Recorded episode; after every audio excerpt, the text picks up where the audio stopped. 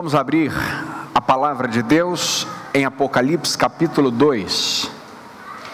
Nós vamos ler dos versos 18 a 29. Apocalipse capítulo 2, a partir do verso 18 até o verso 29. Estamos na exposição do livro de Apocalipse e chegamos ao final do capítulo 2, onde Cristo ah, endereça uma carta a uma igreja chamada Tiatira. O nome dessa igreja é Tiatira e nós vamos procurar perceber o que a carta de Tiatira tem a ver com a igreja de hoje. Por que essa carta também é para nós?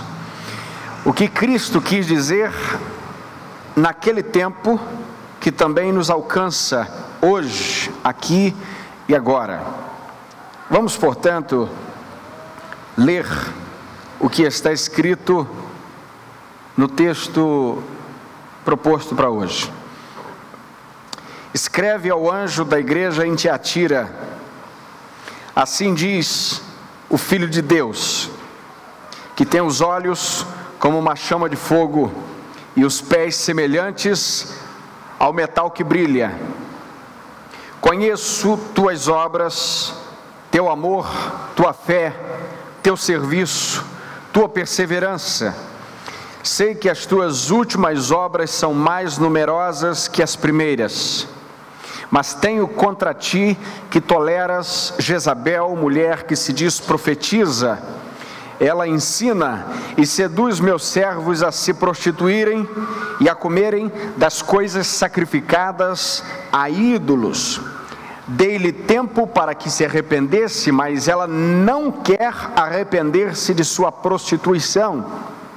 Farei que ela adoeça e enviarei uma grande tribulação aos que cometem adultério com ela, se não se arrependerem de suas práticas.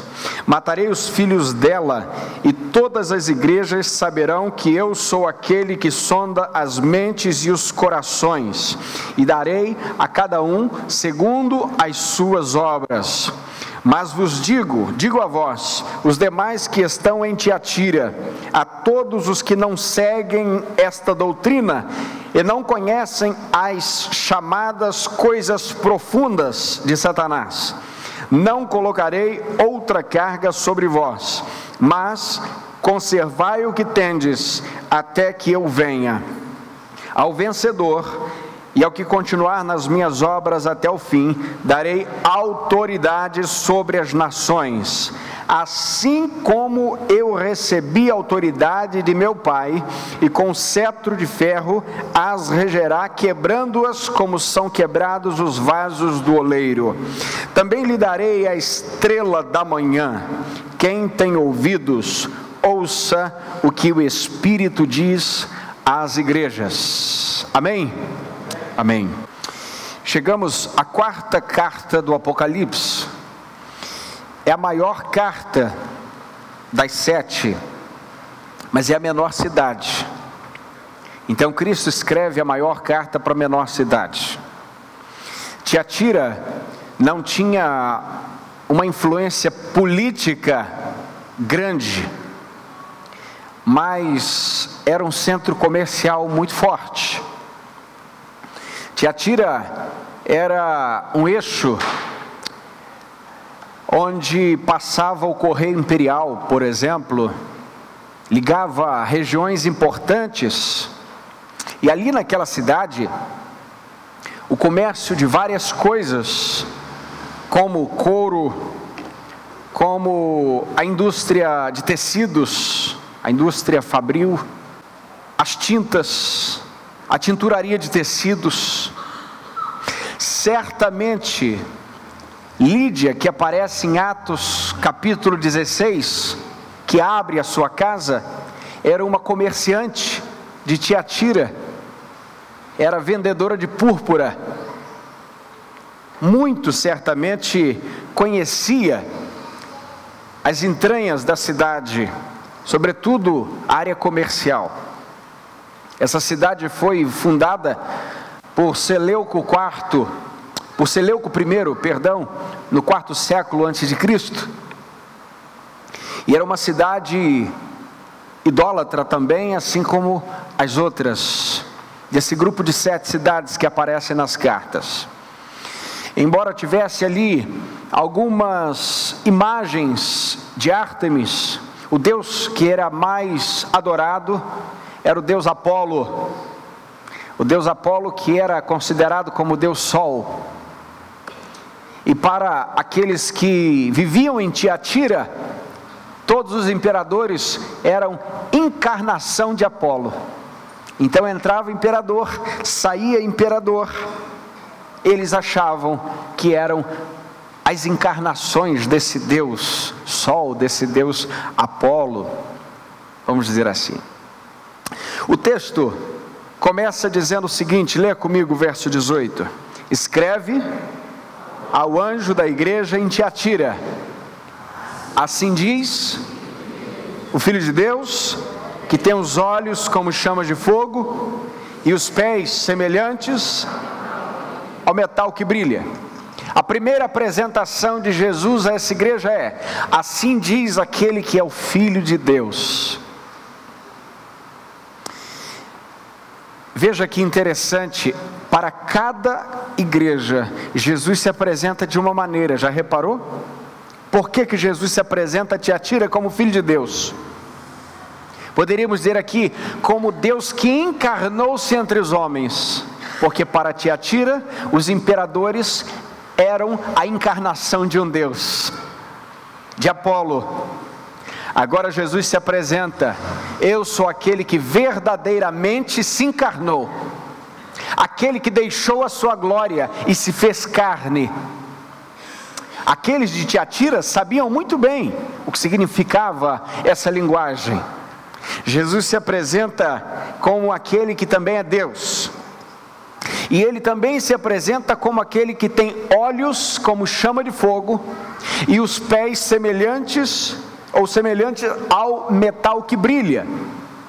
Uma das ah, questões comerciais de Tiatira era o bronze.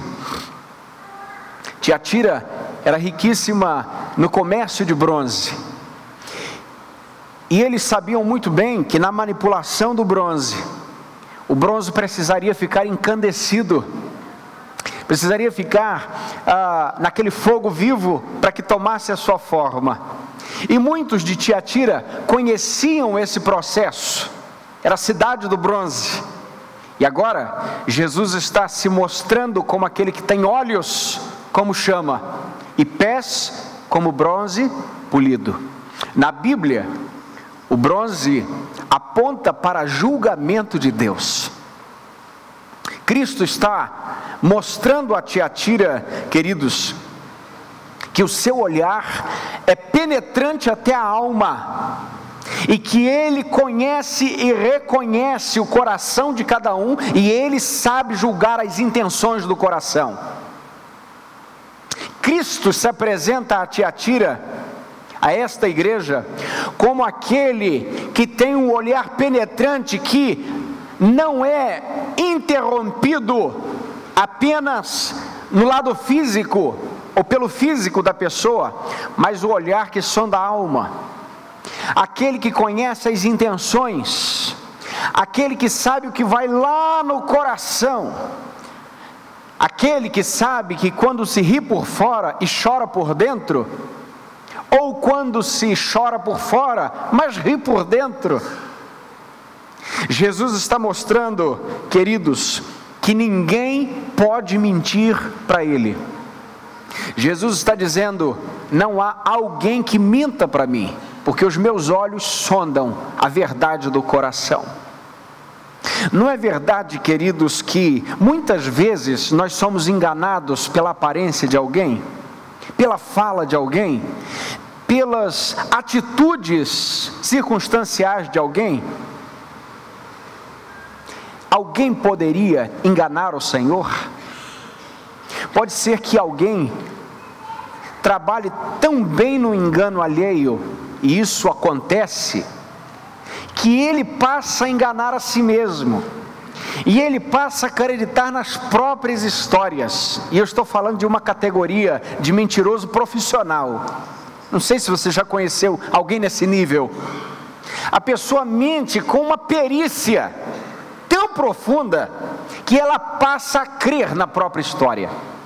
E ela fala de suas histórias com uma propriedade, com uma riqueza de detalhes. É claro que todo mentiroso tropeça aqui a colar em alguns detalhes e fica visível, não é? Mas há uma categoria que é assim, arregimentada na mentira, que é uma categoria de seletos mentirosos, que você tanto acredita quanto ele também acredita no que ele está falando. Não só é uma doença de mente, mas é um desvio de caráter, uma doença de alma, de coração. Torna-se uma coisa profundamente diabólico. Não bastasse a mentira ser diabólica, há requintes diabólicos em quem consegue mentir dessa maneira. Jesus se apresenta como aquele que tem olhos como chama de fogo. E aqui nós temos uma visão ah, que nos causa um temor muito grande, e os pés como um bronze reluzente, aquele que julga as intenções. O bronze, até o tempo de Jesus, desde os antigos, ah, tempos até o tempo de Jesus e um pouco depois, era usado como espelho. Por isso, Paulo vai dizer que vemos obscuramente como espelho, porque o, o, o bronze muitas vezes ou estava mal polido ou ele estava muito manchado e não dava para ver com a mesma lucidez de um espelho de hoje. Jesus se apresenta como aquele que tem pés como de bronze ou metal que brilha. É exatamente isso que Jesus está querendo mostrar.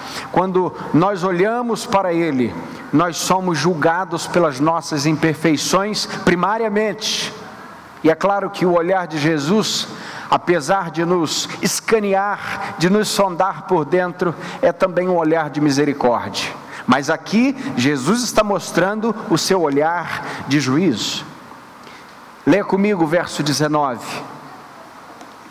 Conheço tuas obras, teu amor, tua fé, teu serviço, tua perseverança e sei as tuas últimas obras são mais numerosas que as primeiras. Veja que coisa antagônica à igreja de Éfeso. O que, que Jesus disse para a igreja de Éfeso? As tuas obras estão enfraquecidas, você precisa voltar ao primeiro amor. Está faltando amor na igreja, está faltando obras na igreja. Agora Jesus diz para a igreja de Tiatira: Eu sei que vocês têm obras, eu sei que vocês têm amor, eu sei que vocês têm perseverança, eu sei que vocês têm fé, e eu sei que, eu sei que vocês estão no serviço. Era uma igreja operosa. Uma igreja, queridos, que não faltava gente para o dia do multirão. Gente que não é, é uma igreja que não faltava pessoas ah, para algum tipo de trabalho, é, dentro ou fora do, do templo, ou da cidade, ou seja o que fosse, a igreja era operosa. Sempre tinha muita gente solícita ali uma igreja que não estava parada, uma igreja que de fato se importava com as pessoas, se importava com aqueles que eram ah, menos favorecidos. Bem, nós vemos que mesmo assim, nenhuma dessas cinco características agrada a Deus, nenhuma delas agrada a Deus, se não for acompanhada de santidade ao Senhor. Veja comigo, verso 20: Mas tenho contra ti que toleras Jezabel, mulher que se diz profetiza, Ela ensina e seduz meus servos a se prostituírem e a comerem das coisas sacrificadas a ídolos. Jesus está dizendo para a igreja: vocês têm fé, amor, serviço, perseverança e obras, mas vocês toleram o pecado. Vocês fazem vista grossa para o pecado. O pecado rola solto e vocês querem saber de trabalhar. Olha que repreensão de Jesus, não? Vocês querem saber de fazer o bem ao próximo, vocês estão muito bem nas questões horizontais, e vocês de fato possuem uma fé ah, que não está abalada, mas no que se refere ao incômodo que eu tenho com o pecado, vocês estão nota zero. Jesus está chamando a atenção da igreja, porque naquela igreja tinha gente fiel, naquela igreja tinha gente que pecava muito, e naquela igreja tinha gente que sabia que o outro pecava muito, mas não falava nada.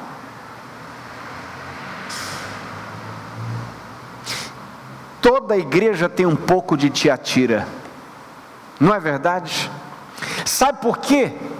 Porque dá trabalho mexer no pecado alheio, dá trabalho chamar a atenção de alguém, porque primeiro você precisa estar em condições mínimas de chamar a atenção de alguém.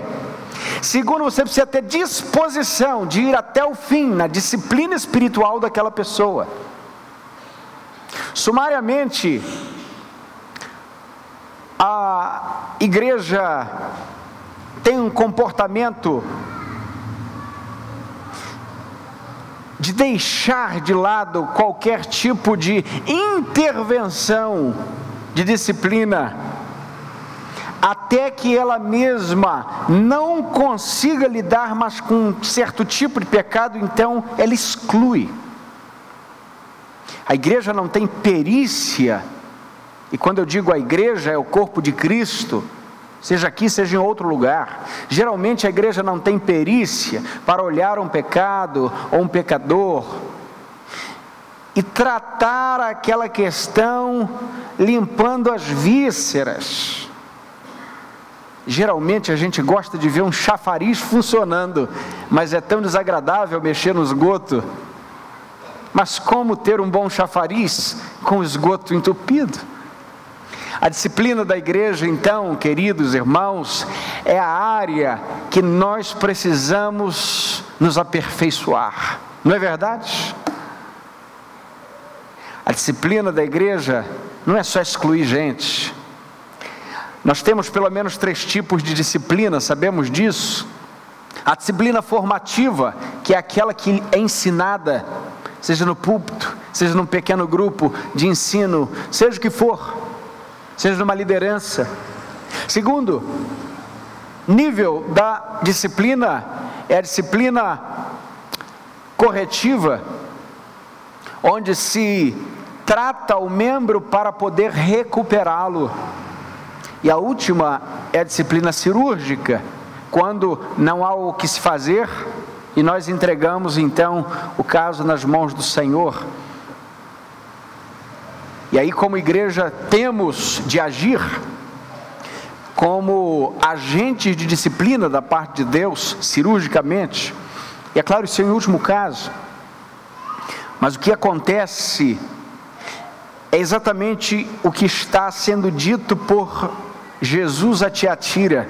Vocês toleram Jezabel, vocês toleram a licenciosidade, vocês toleram qualquer tipo de sexualidade não permitida pelas Escrituras. E aqui, meus irmãos, o problema de Tiatira não era perseguição de fora. O problema de Tiatira é que ela estava sendo minada por dentro. E a pior guerra que travamos é aquela que travamos pelo lado de dentro. Não é fato? Porque temos escudos para fora, mas não existe escudo para dentro. E aí, diante disso, nós devemos nos perguntar por que que Jesus fala de uma mulher chamada Jezabel. Quem foi Jezabel? Bem, algumas opções para isso. Jezabel pode ser ou pode ter sido uma mulher mesmo, uma personagem histórica. Embora muito provavelmente o nome dela não tenha sido esse. Pode também ter sido uma alusão a uma doutrina, uma heresia do gnosticismo dentro da igreja, um comportamento de dentro da igreja. Ainda assim, vale-nos lembrar da Jezabel do Antigo Testamento, lembra dela? Lá no, no livro dos reis. Quem foi Jezabel? Esposa do rei? Acabe. Mandava em ninguém, nem no cachorro. Jezabel que mandava em tudo. Jezabel passava a mão no anel do rei, selava as cartas, mandava matar, mandava comprar terreno, mandava matar profeta, era uma coisa generalizada. Acabe era uma voz de autoridade calada, subserviente. Tinha autoridade, mas não exercia. Era rei de fato, perdão, era rei de direito, mas não de fato. Porque quem reinava? Jezabel.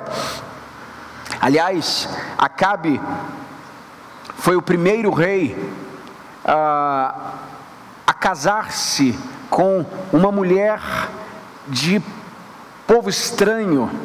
E isso aconteceu quando ele fez ah, uma aliança com os fenícios do norte. Os fenícios, historiadores dão conta, que fazem, que formam ou formaram o povo que mais verteu sangue em culto ao diabo. Os fenícios eram um povo anti-Deus. E eles eram donos da rota do Mediterrâneo, e por conta disso, Acabe faz uma aliança com eles, porque isso tinha um cunho comercial. Veja, comércio, a gente vai chegar nesse ponto. E diante disso, ele se alia e agora casa-se com a filha do rei Etbaal que era um servo do deus Baal, o nome já diz. E essa mulher, muito provavelmente, era não só seguidora de seus próprios deuses, de Astarotes, mas também era uma provável sacerdotisa desse Deus.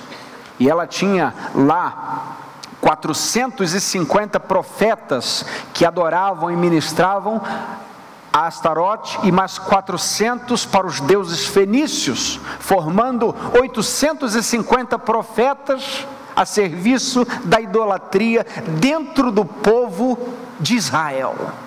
Veja que imundice se tornou o povo de Israel. Começa a compreender? Que tragédia!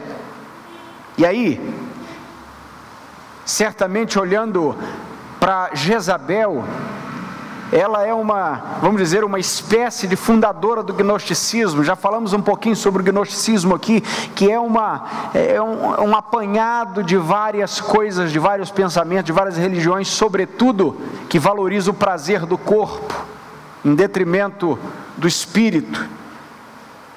Para Jezabel, agora voltando para Tiatira, para essa Jezabel do Apocalipse, seja ela uma figura, seja ela uma comparação, seja ela uma mulher, para ela a imoralidade sexual não havia nenhum tipo de problema.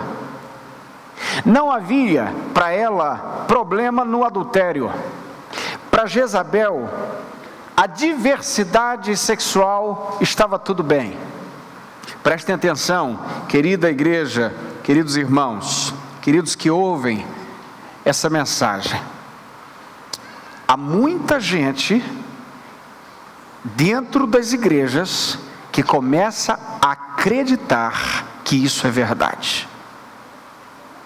Já sabemos, por exemplo, de uma igreja da nossa denominação que faz alusão a um suposto terceiro sexo na membresia da igreja. O que, que é isso senão um espírito de licenciosidade, uma ideia de Jezabel se instalando na cosmovisão da igreja? Querendo certamente mostrar que, embora Deus tenha feito Adão e Eva, depois ele foi tão criativo que ele criou um terceiro, porque essa deve ter sido a história. E já me parece até que roda aí uma Bíblia mostrando, ah, ou melhor, mostrando não, retirando partes dos textos que falam contra, por exemplo, o homossexualismo. E é claro, esse texto não fala só disso, esse texto fala de todo tipo de perversão na área sexual, todo desvio de comportamento e aqui, queridos, precisamos compreender que, como nós lemos na carta de Paulo aos Coríntios, no verso 6, não dá para pecar com a imoralidade sexual sem pecar contra o corpo, e não dá para pecar contra o corpo sem pecar contra Deus. Lembra disso? O alimento é para o estômago e o estômago para o alimento. Aí depois ele diz: o corpo é para o Senhor. E quem peca contra o corpo, não é quem peca com a imoralidade, peca contra o corpo. E o texto vai dizer: vocês são o templo do Espírito. Vocês são morada do Espírito. E Paulo vai fechar o capítulo 6 dizendo o seguinte: vocês foram comprados. Vocês não se pertencem. E o que, que é, então, esse tipo de imoralidade? É quando alguém se entrega, ou entrega o seu corpo, que não é mais seu, que é de Deus. E então, esse é um pecado que transtorna, é claro, a santidade de Deus na nossa vida. Veja, em Tiatira, como já falamos no início, havia um grande centro comercial, havia, havia agremiações comerciais, e os comerciantes participavam de reuniões semanais. Via de regra, cada tipo de comércio tinha o seu Deus particular, uma espécie de tutor e nessas reuniões, começava com idolatria e terminava com urgias sexuais. Os cristãos comerciantes tinham que fazer uma escolha: ou entrar na roda, ou serem gravemente prejudicados financeiramente. E o que acontecia muito em Tiatira é que os crentes não conseguiam levar adiante muitos de seus comércios. Diante disso, meus irmãos, nós começamos a compreender que o pouco que tivermos na presença de Deus, se isso for abençoado por Deus, se isso for fruto de um combate contra o pecado, isso nos será suficiente.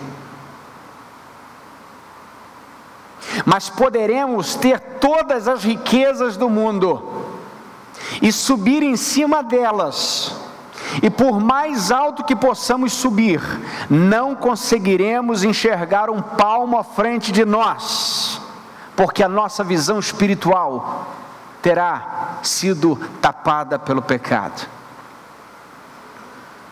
Por isso, é claro que hoje Talvez não tenhamos as dificuldades que os crentes de Tiatira tiveram no comércio, mas em outras áreas certamente que temos, e muitas vezes no comércio.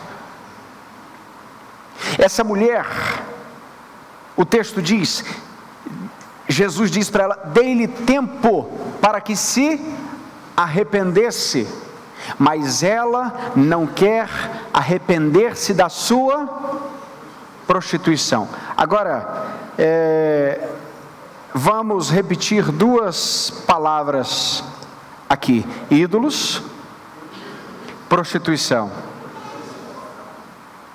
Você lembra como ficou o estado do povo no Sinai, esperando por Moisés? Em polvorosa, se dando as urgias. Lembra que dizemos, dissemos que um pecado sempre puxa um outro pecado, lembra disso? E agora nós vemos exatamente esses dois pecados juntos. Lembra de Balaão, que disse a Balaque para enviar as mulheres dos outros povos? Aí começa a licenciosidade, começa a, a, a, a imoralidade e depois entram os ídolos. Veja que há uma inseparabilidade entre um comportamento e outro. Porque quem se apresenta diante de um ídolo intencionalmente prostitui sua fé. E quem prostitui sua fé está a um passo de fazer isso com qualquer área de sua vida. Porque um pecado sempre traz um outro pecado. Mas o que vemos aqui é que Jesus diz essa, é, a essa mulher: dei-lhe tempo para que se arrependesse. O juízo de Deus sempre vem depois de um tempo de aviso. Vamos repetir isso. O juízo de Deus sempre vem depois de um tempo de aviso. Deus não emite juízo sem avisar. Não é fato? Lembra dos dias de Noé? Quantos anos para construir a arca? Uns bons anos. Todos os anos cada martelada um aviso. Um aviso de Deus. A primeira martelada de Noé pela manhã e a última já cansada no fim da tarde. Lembrava o povo: há um dilúvio, há um juízo. Deus não emite juízo sem avisar do juízo. Isso faz de Deus justo. Deus é justo. E a gente lembra do Salmo 1, no verso 5, que diz que os ímpios não prevalecerão no dia do juízo, nem os pecadores na congregação dos justos. Lembra de Belsazar, de Beltesazar, em Daniel capítulo 5? Beltesazar que viu certamente Daniel crescer na Babilônia, que viu os milagres, ou melhor, os sinais de Deus através da vida de Daniel, que viu Sadraque, Mesaque, Abednego, certamente conhecia a história do quarto homem da fornalha, e depois, no seu próprio reino, já avisado, Deus emite um veredito para Beltesazar através de Daniel. E era o juízo. Queridos, é muito importante que compreendamos que o juízo de Deus está mais perto do que a gente imagina. Uma boa pergunta é: quando é que será o dia do juízo? Você sabe? Não, nem eu sei. E aí muita gente se garante dizendo que o juízo final, se ele existe, ainda deve estar muito longe. Porque há tanta gente sem conhecer a Deus ainda no mundo, não é fato? Mas por quanto tempo você espera pelo juízo? Só até o dia da sua morte. Porque em Hebreus capítulo 9, verso 27 diz que depois da morte segue-se o juízo. Porque quando você morre, você sai da barreira da temporalidade e entra na dimensão de eternidade.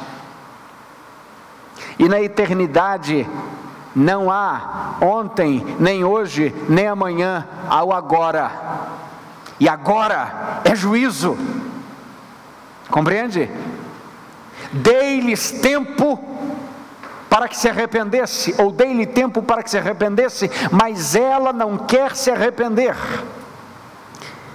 Diante disso, Jesus diz: Farei com que ela adoeça e enviarei uma grande tribulação aos que cometem adultério com ela, se não se arrependerem das suas práticas. Bem, em outras versões, em outra versão, o texto diz: Eis que lanço Jezabel num leito de dores. Veja, onde era o local de Jezabel pecar? No leito. Onde é que Deus lança Jezabel? No leito. Isso nos mostra, meus irmãos, que o mesmo local do pecado é o mesmo local do juízo de Deus.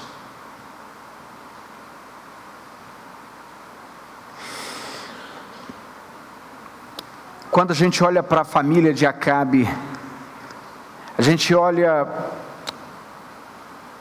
para um histórico violento e difícil para o fim de todos eles. Acabe foi retirado da memória do tempo. E aqui, Jesus diz no verso 23: Matarei os filhos dela. O que significa que não são filhos biológicos. O que Jesus está dizendo é: todos aqueles que se aliam e que a seguem como um filho segue uma mãe, e que a respeitam como um filho respeita a mãe, e que prestam a ela devoção, e que se deitam no colo dela como um filho se deita no colo de uma mãe, eles também adoecerão caso não se arrependam. E todas as igrejas saberão que eu sou aquele que, leia comigo, sonda mentes e corações. Lembra como Jesus se apresentou logo no início? Olhos, como chama? De fogo, olhar penetrante. E agora ele está dizendo: a igreja saberá todas as igrejas saberão que eu sou aquele que sonda as mentes e os corações. O que Jesus está dizendo para Tiatira é: pode ser que a igreja não perceba quem está afundado no pecado, mas a igreja saberá, porque eu sou aquele que sonda as mentes e corações e darei a cada um segundo as suas obras. E qual é o final, o pior final, ou a pior recompensa das obras como as de Jezabel. Não é o inferno, gente. Nós somos uma geração, e quando falo nós somos uma geração, é esse tempo, não é? Essa geração está é, abstraída do conceito de inferno. As coisas estão tão imediatistas, e há tanta bobagem sobre isso que as pessoas dizem que o inferno é aqui. Para o seu governo, aqui não é nem a antessala do inferno, não é nem a sala de espera. O pior presídio deste mundo, o mais lotado, o mais vil, o mais violento, o local mais atroz e podre da terra, não é a antessala do inferno. O inferno é lugar de gemido, de pranto, de ranger de dentes eterno. É total ausência da misericórdia de Deus. Isso é inferno. É saber que há um Deus, mas que esse Deus está ausentando a sua misericórdia eternamente daquele lugar e que não há orações que sejam respondidas naquele lugar. Isso é inferno. Mas Jesus diz para os demais que estão em Tiatira, porque é um povo fiel em Tiatira.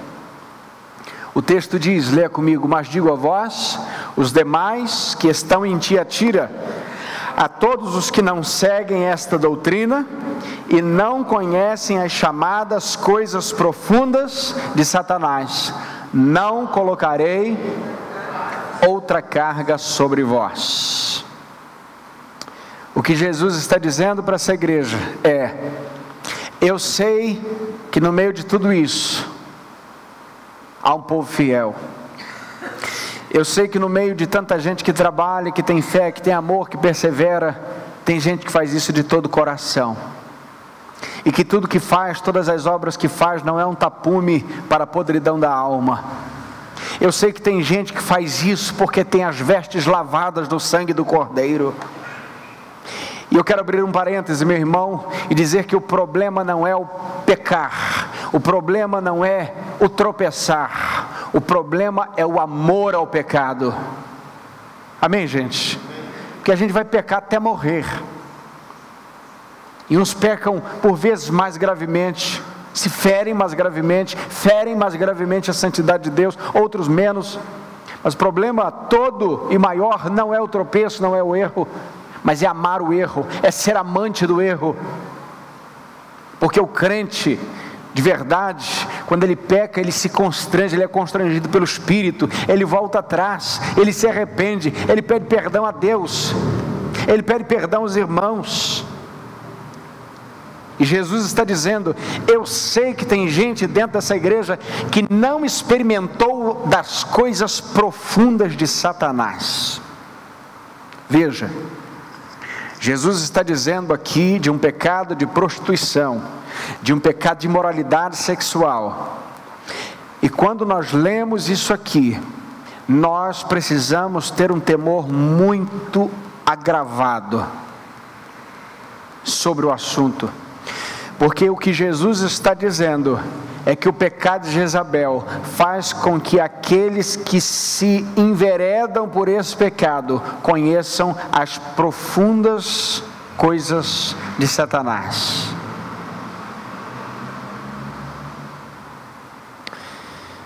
Aquele que tem aliança com Deus, veja, ele conhece as coisas profundas do Espírito.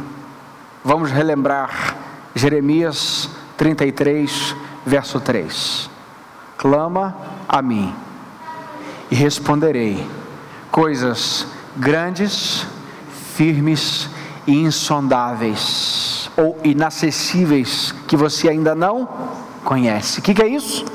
Coisas profundas do Espírito. Coisas profundas que o Espírito só ministra a coração de crentes.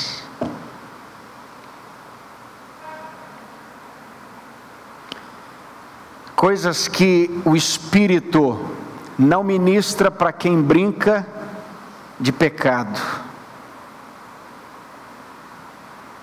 Porque são coisas que não foram encontradas na esquina, mas que nos são dadas não pelo nosso mérito, mas pela garantia do sangue de Jesus na cruz. Quando o véu é rasgado no templo, não só fisicamente se pode entrar ali, mas podemos experimentar uma mais profunda dimensão das coisas espirituais, e o que nos garante isso é a morte de Jesus e o envio do seu Espírito sobre nós.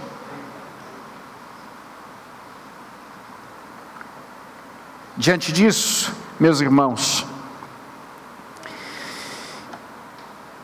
Jesus diz a essa igreja: conservai o que tendes até que eu venha. Vamos juntos? Conservai o que tendes até que eu venha.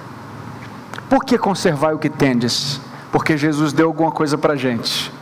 Deu ou não deu? Essa fé que você tem no, no seu coração, quem é que deu? Foi o Espírito Santo. Foi Cristo que garantiu para nós. Conserve essa fé até que eu venha. Aliás, tudo na vida do crente é só até que ele venha.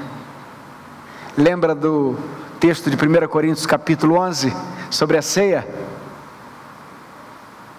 Nós devemos ceiar até que Ele venha. Estamos na contingência de sofrimento, de dor, de luto, de perda, até que Ele venha. Você pode chorar muito aqui, mas só vai chorar até que Ele venha.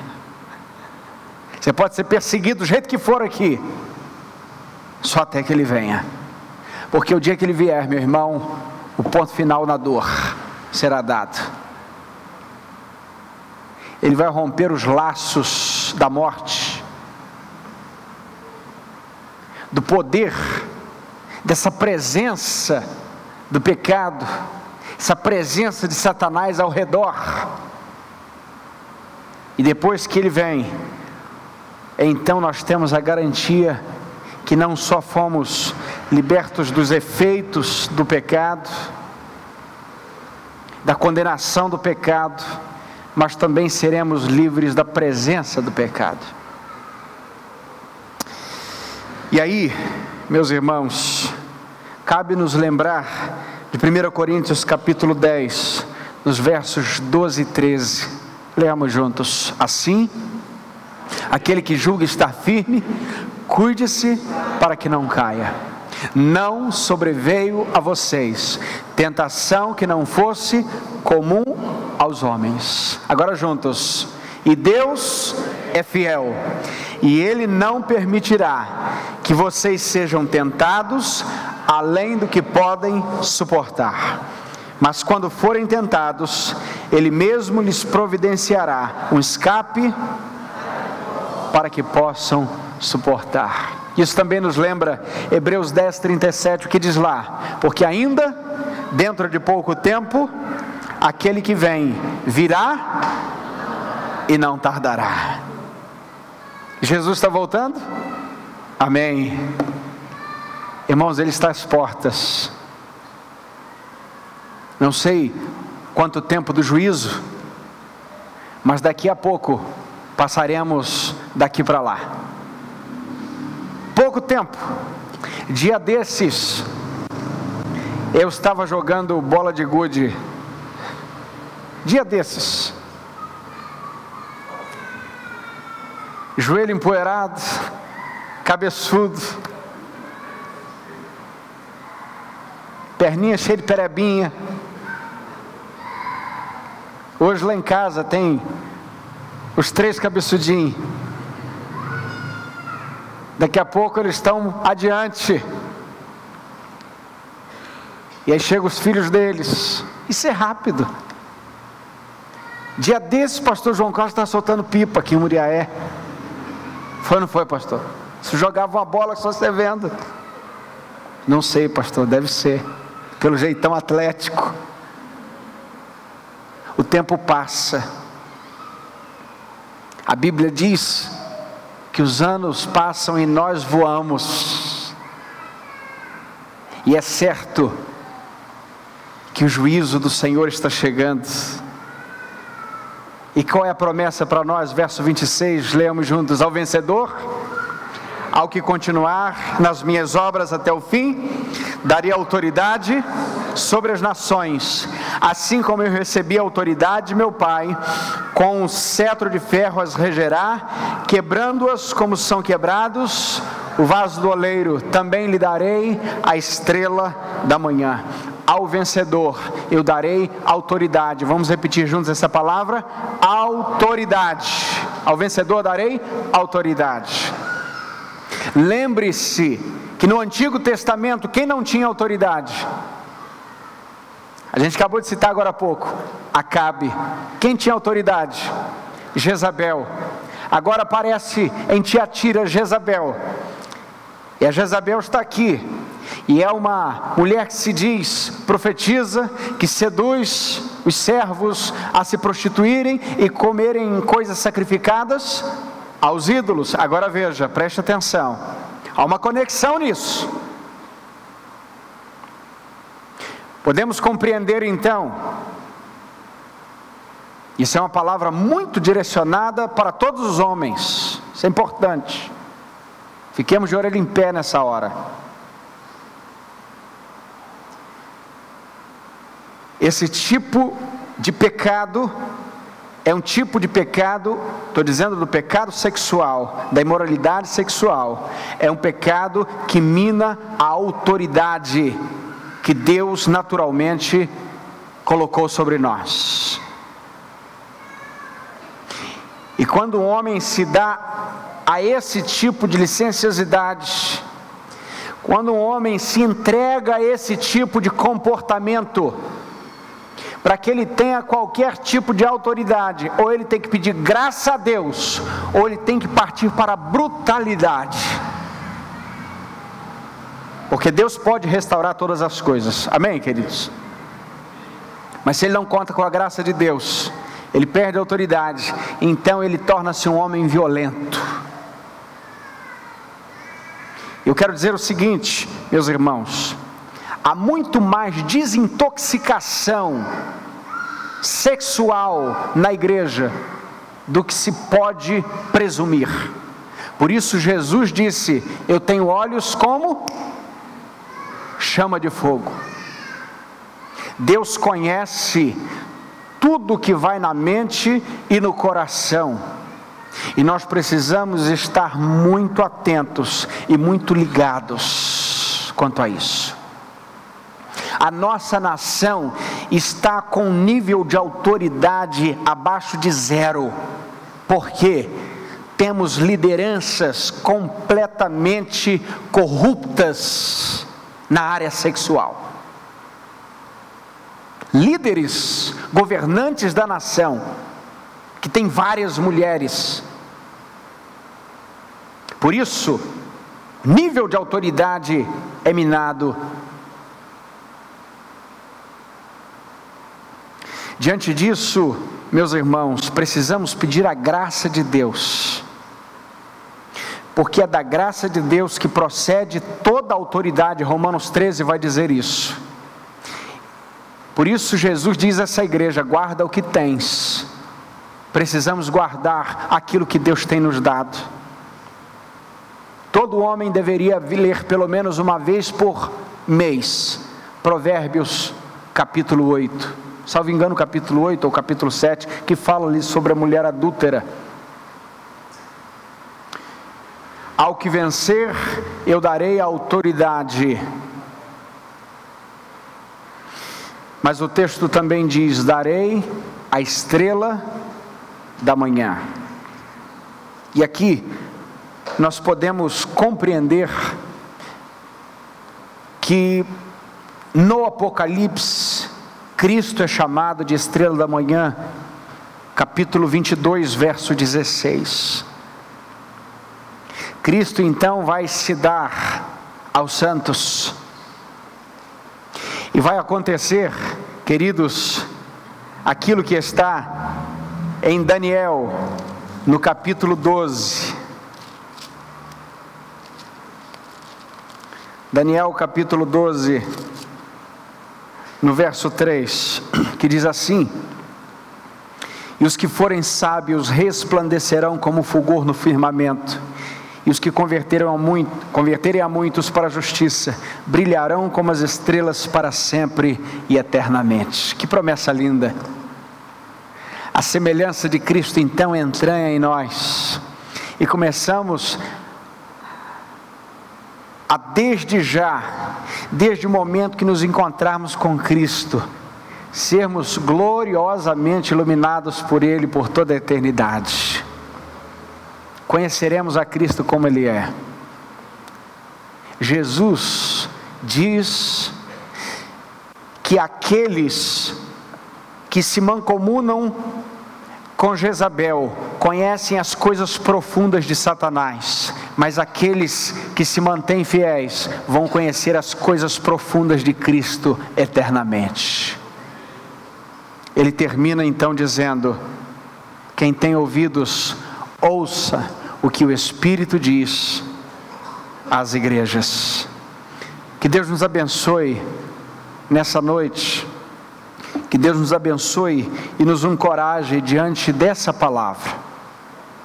E eu quero dizer, queridos, que não importa aquilo que tenha acontecido ou aquilo que vem acontecendo na vida de alguém, Se alguém aqui nessa noite que se sente escravo de relacionamentos íntimos, precisa de fato da graça de Deus